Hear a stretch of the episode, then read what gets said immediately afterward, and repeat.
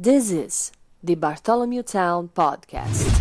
All right, good morning, everybody. On this election day in Rhode Island, here we are. After all that, comes down to this, like we had kind of imagined, this summer day here, the day after Labor Day in Rhode Island, as the Democratic primary for Congressional District 1 will likely be decided today. I mean, we may not actually have the the complete answers to the questions that we're seeking here in terms of who's going to win this thing tonight.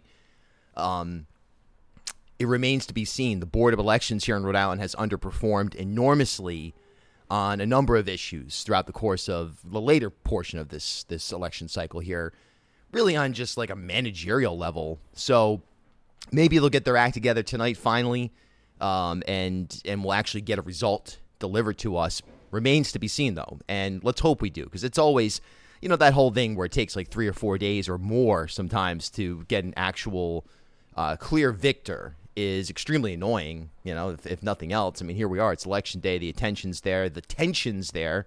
And you want to know. Uh, look, there's a lot of different ways that this thing could go. Um, there's no question that Aaron Regunberg right now is the perceived front runner um, in terms of, of uh, the way his opponents are viewing this thing, in terms of the way that, that a lot of people on the street are viewing this thing. But, you know, it's going to come down to turnout. And I'm going to keep this episode really short here and I just want to give you three things that I'm looking at that could impact or shape the election today. Three things that, three questions, I guess, that I'll ask you.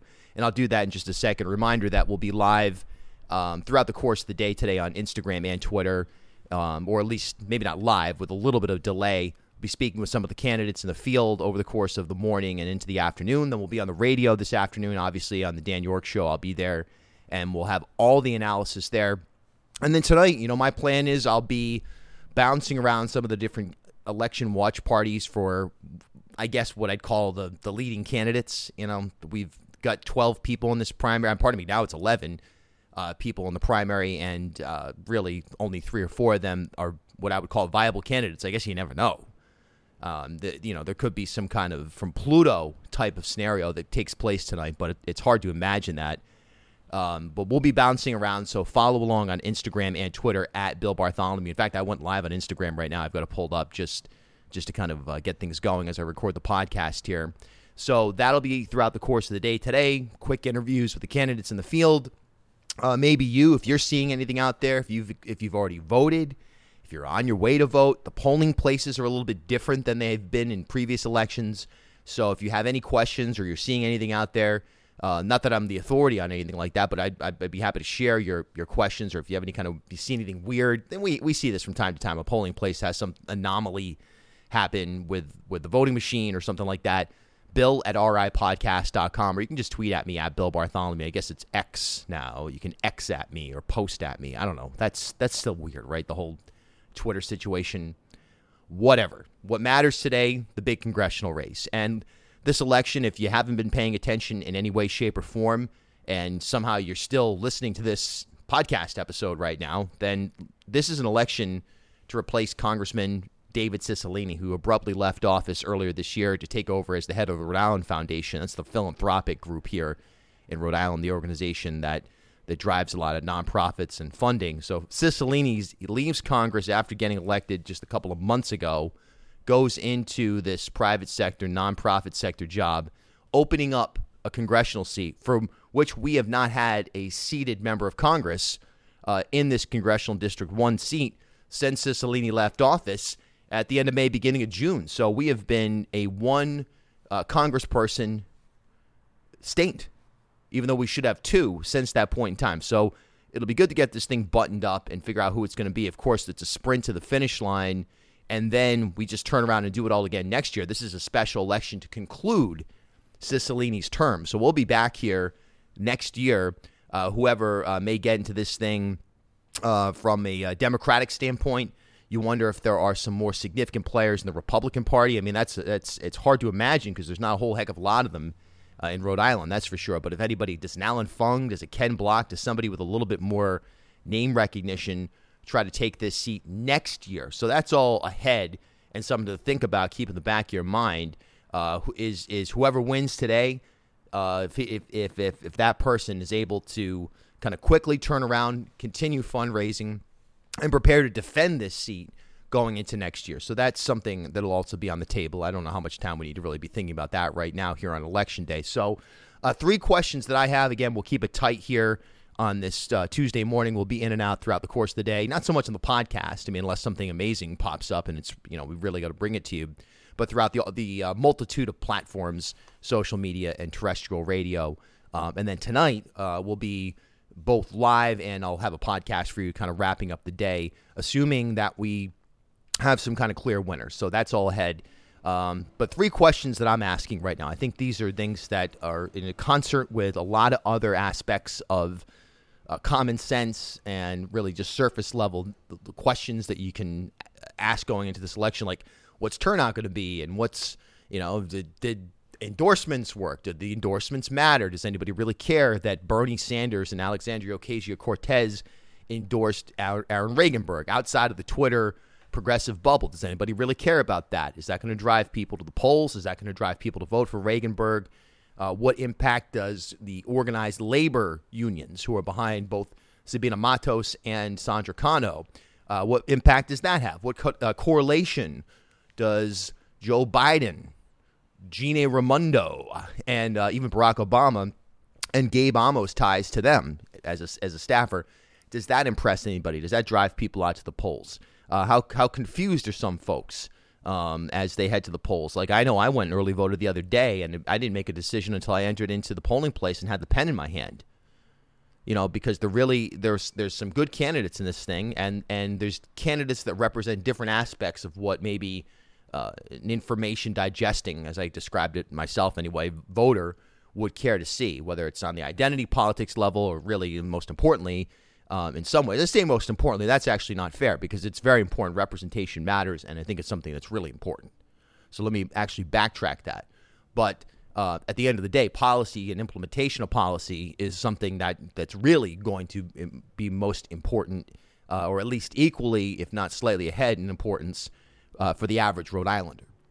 So those are all surface level questions. Here's my three questions that I'm looking at right now here at uh, nine something in the morning on election day. Number one, so the the notion of progressive versus moderate, the notion of progressive versus moderate when we look at this thing, and the idea that there are multiple candidates that you could describe as progressive. There are multiple candidates that you could describe as whether you want to call them moderate or kind of, kind of statist, uh, institutional Democrats. And does any one candidate own a particular lane in a significant way? Or do we start to see on ideological, broad ideological grounds, canceling out of candidates that allow a lane for someone of a different political stripe to find a way through? Let me give you an example. Sandra Cano, the state senator out of Pawtucket, Aaron Regunberg, the former state representative, and uh, he describes himself as a climate lawyer. Uh, most people know him probably as sort of an, an activist or organizer, somebody who ran for lieutenant governor. Um, they're both going to be uh, able to attract progressive votes, right? There's no question about it. They're both going to be in that particular lane. How much of a progressive vote will turn up today? To vote in person at the polls. And you can look back on early voting, which the numbers weren't, you know, they weren't overwhelming. You know, they they're not going to knock your socks off in terms of, of early voting, but they were there, um, at least to a certain extent. And how much does does the progressive vote get divided? And you can throw John Gonzalez into the mix here as well, I suppose. But if you get a situation where that progressive vote is bifurcated in a way that maybe more so than we're anticipating here. And Cano picks up a significant amount of the active progressive base and pulls it away from Regunberg and divides that vote. Does that create a lane for a Gabe Amo or a Sabina Matos, the lieutenant governor, to sneak through? Because the, the vote has been split amongst progressives, you don't have a, a definitive progressive candidate by and large. And they're going to tell you, I mean, obviously, Regunberg's people are going to tell you that, that he's the right guy for that. Other people are going to say, well, wait a minute, he's a white dude rich white guy, Ivy League grad, Sandra Cano, working class, so to speak. She certainly makes a decent salary now. So the idea that she's, you know, um, representing the uh, at least from an immediate experience, you know, the the impoverished, uh, she has that particular experience or something like that. That's not really accurate either. I mean, she certainly has an amazing story, and, and I have an enormous amount of respect for her. Um, but you know, the idea is that either of those candidates could divide the progressive movement and as such provide a lane for a moderate candidate to get through, particularly, I think, Gabe Amo at this point in time. So, watching that. Similarly, does the moderate vote get split? Uh, and what is the moderate vote, right? Who is that? Do they even turn out? Are they excited about this? Is there any interest at that level? And does Gabe Amo and Lieutenant Governor Matos, do they pull enough votes where they cancel out any shot that either one of them are going to pop through and it just completely clears the lane for Aaron Regunberg or Sandra Cano to, to blast through. So that's one thing I'm looking for the, the ideological bifurcation and division of votes that could in turn allow for a different ideological perspective to pop through. Uh, I mean, you look at Ana Quezada, uh, the uh, the somewhat progressive, actually, I would say very progressive state senator here in South Providence can she pull enough of those progressive votes where it might be more than one? You know, a, a John Gonzalez, the Providence City Councilor who's in this thing, does he pull some of those progressive votes? And all of a sudden, you have a scenario where, at the end of the day, it's uh, the opportunity exists for a non-progressive to pop through because of the progressive division. And look, we're going to look back on the left movement, the left-wing movement in Rhode Island in great detail coming up later this year the so called progressive civil war, some of the nonsense that's gone on, the backs and forths between different camps within the progressive movement, some of the players. We're going to take a look at that and, and try to understand where this thing actually sits um, in, in, practical, in a practical sense. But for today, that's the question I'm looking at. Question number one, right there. Question number two geographical. The hometown hero factor. Now, it's going to be interesting. There are a lot of votes, obviously, in Providence, and Providence has a multitude of candidates, and you can even focus in on neighborhoods or portions of the city on, on a broad stroke, like, for example, the East Side, right? Aaron Regunberg has a stronghold in the East Side. It's where he lives. It's where his base is. It's where he represented as a state representative. There's a connection there from a university standpoint with Brown University, and there's a uh, there's a type of person there's a type of person that, that votes progressive, has a little bit more wealth, lives on the east side of Providence. He's going to get a lot of votes there, right? So will John Gonzalez. The question is how many? Gonzalez, the Ward 1 Providence City Councilor, who also has a base of support there. You go drive around on Providence's east side, you're going to see primarily two sets of signs, right? Regunberg and Gonzalez, right? So you kind of have two hometown representatives there. Pawtucket, Senator Cano, Sandra Cano, has uh, nearly the entirety of the Pawtucket delegation, whether you're talking mayor, school committee, uh, uh, the uh, the uh, General Assembly delegation, City Council, a lot of on the ground support. Okay, the hometown hero in Pawtucket. What does that shape up to be? How about even Stephen Casey, the the somewhat conservative Woonsocket representative, State Representative Stephen Casey? Is he able to pull significant votes in Woonsocket? Walter Berbrick in Newport. He's on the ground there. A lot of Berbrick signs in Newport. You're going to see them. And and if you're in Newport right now, you may even understand that you've had Berbrick knock on your door. Now he's knocked on doors statewide, as have most of these candidates. But you have a situation where Walter Berbrick, uh, does he just via being a hometown hero of sorts get a certain amount of votes, right? And we can go on and on with this with this equation there's a there's a bit of a gap in East Providence where there's a lot of votes to be had.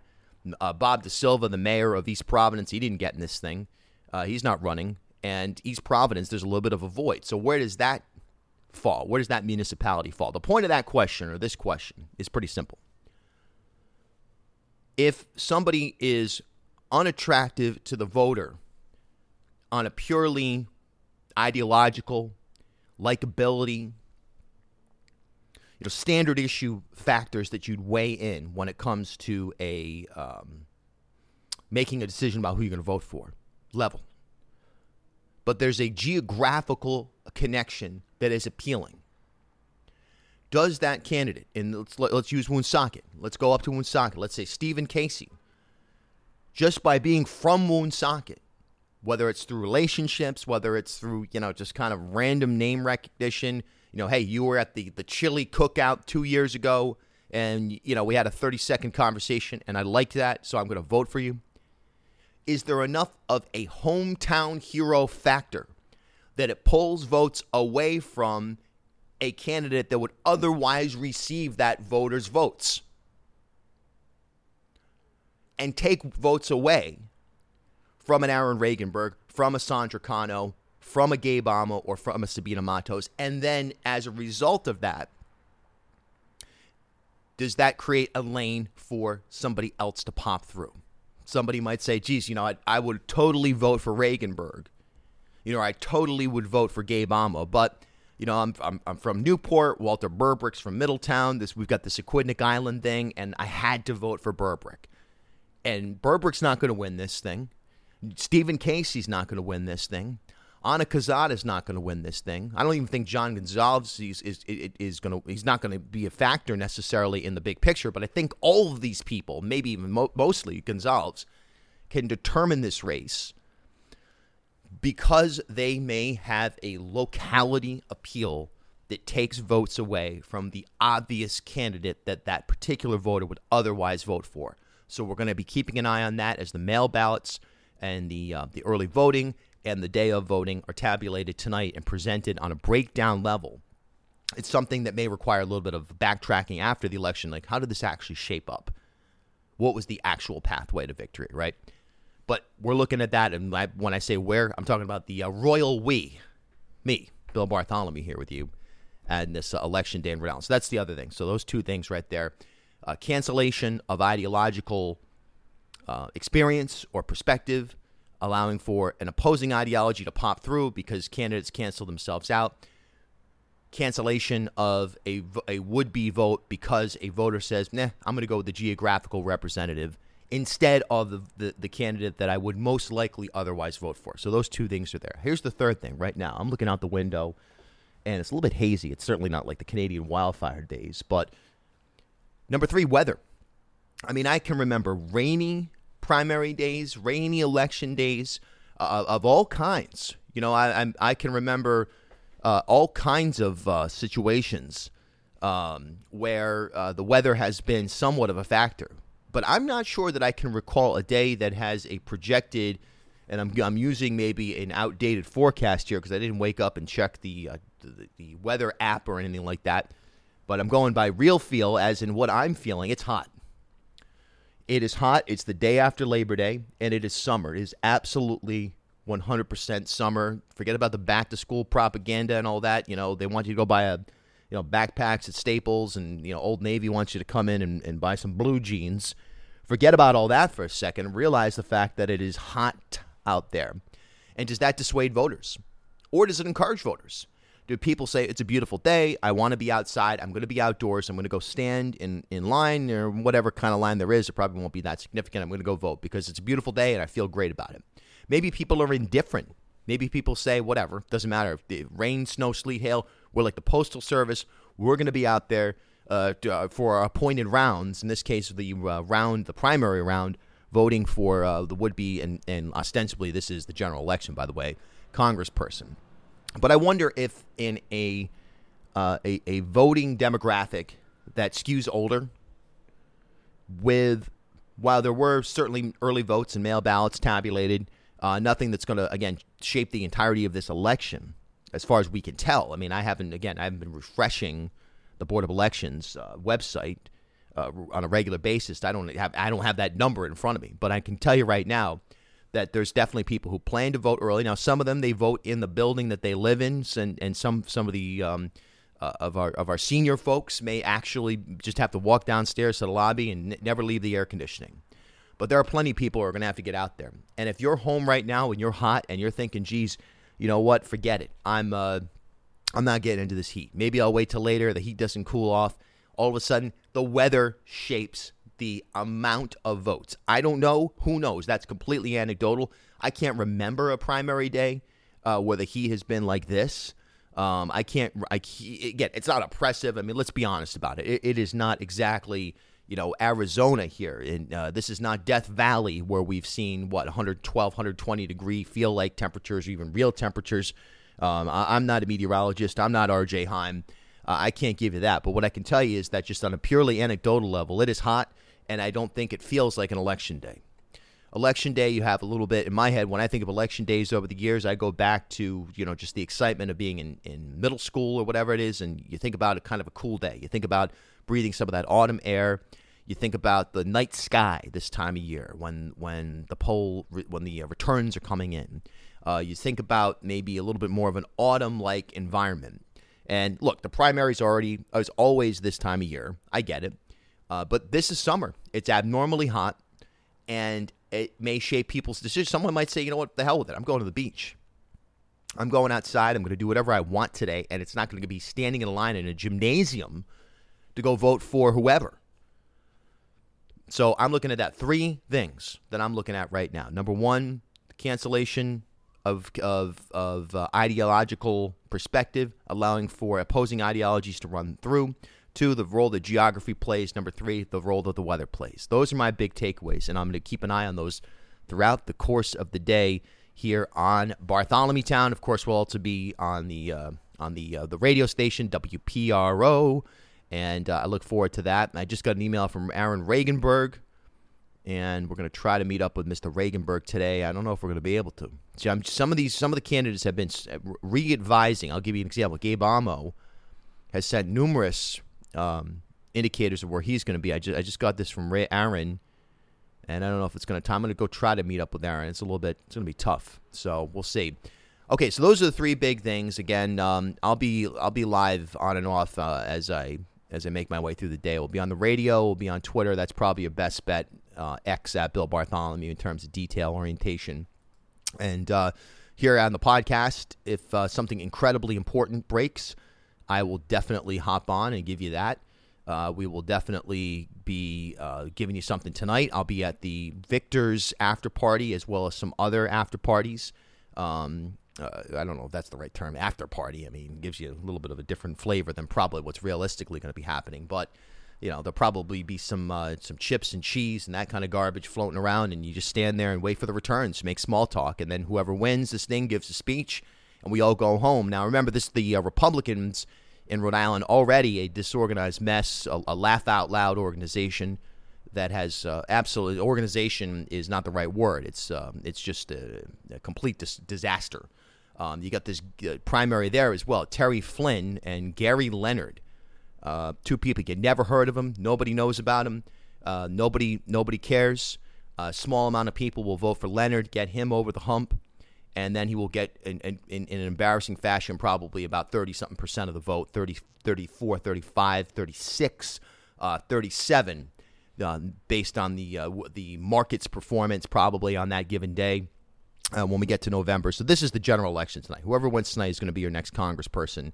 Uh, the Republicans have no ground game. Now that might change next year. Like I said at the beginning of the episode they might you know who knows? Maybe they put up an Allan Fung. Uh, maybe they put up a Ken Block. I don't even know if those people perform well in a, a light blue district in congressional district one, but it's it's not impossible. So uh, this is your general election tonight. Whoever wins tonight's your next congressperson. Get out there and vote if you want to. If you don't want to, who cares? I don't think people need to be punished for not voting. But uh, when you when you say climate change is important, and then you don't vote for a candidate that embraces climate change action, uh, don't complain about it. When you say that um, you know we need to take a look at our healthcare system, and you don't vote for somebody who's going to try to take a look at that, you know, don't complain about it. I mean, you can complain about it. I guess it's not to say you shouldn't, but just the reality is that this is one peaceful protest opportunity, and that is uh, to go vote. You know, it's to go vote. Now, one thing is for sure is that there's candidates in this race that shouldn't be in the race. I'm completely opposed to gatekeeping. I'm completely opposed to all that business, except for when you have nonsense like Allen Waters and even Spencer Dickinson. I like Spencer; he's a good guy. Uh, they, I, I'm interested to see if either of them achieve more than 300 votes tonight. Uh, I, I, don't think they will. I think Waters, he's the uh, far right Republican that, that uh, on a gimmick level decided to jump into the race as a Democrat. Um, you know, uh, completely uh, irrelevant in any conversation other than that of transphobia and things of that sort. Um, and then you got Spencer Dickinson, again, a good guy who has a, kind of a conservative palate, but can, fancies himself a Democrat, a longtime uh, former state representative, even senator at one point. But he lives in Congressional District 2. No shot, the two of them in this thing. Otherwise, I think every candidate's going to have some imp- impressible uh, performance tonight, uh, whether it's Stephanie Beaute, Stephen Casey, they'll get their votes. It's just a matter of what those votes do to the overall picture and how it shapes the election. Uh, this is the Bartholomew Town Podcast. It's Election Day in Rhode Island. It's Bill Bartholomew here with you. I want to give you sh- give. Uh, let's see oh, one more thing. I was going to check the weather because I mentioned the weather was a factor. Let me see here stupid weather app I have here. I, I got to figure out some better way. I don't. I don't. Uh, WPRO's got AccuWeather. I wonder if I can access that. This thing's not even loading. Right, you know what? Forget it. Forget it. I'm not going to check it. It's hot. We know it's hot, and that's really all that matters. Uh, Bartholomew Town is brought to you in part by Navigant Credit Union, our good friends over at Navigant. As Rhode Island's first ever member owned credit union, Navigant Credit Union has been a staple in the local business community for more than 108 years. Today, Navigant is a $3.4 billion institution serving more than 136,000 members across 25 physical branch locations. But since its founding in 1915, the mission's never changed. Navigant Credit Union's team of financial professionals have remained committed to improving the financial well being of the families, businesses, and communities they serve across Rhode Island. Learn more at navigantcu.org and make sure you check out our monthly series, Financial Well Being, presented by Navigant. Uh, the most recent episode talks about lending, which is, believe me, actually a major conversation that we should be having. Everything from student loans to personal debt to home buying, it's all there every month. It's uh, financial well-being presented by Navigant Credit Union. The most recent episode available at ripodcast.com or wherever you listen to Bartholomew Town. Okay, I'll talk to you guys throughout the course of the day here on, uh, and I went live on Instagram. Just uh, why not? I'm not sure that the quality of audio is usable, um, but I put it up there, and uh, I'm going to post the podcast right now. We'll talk to you throughout the course of the day. Happy Election Day, everybody! We made it.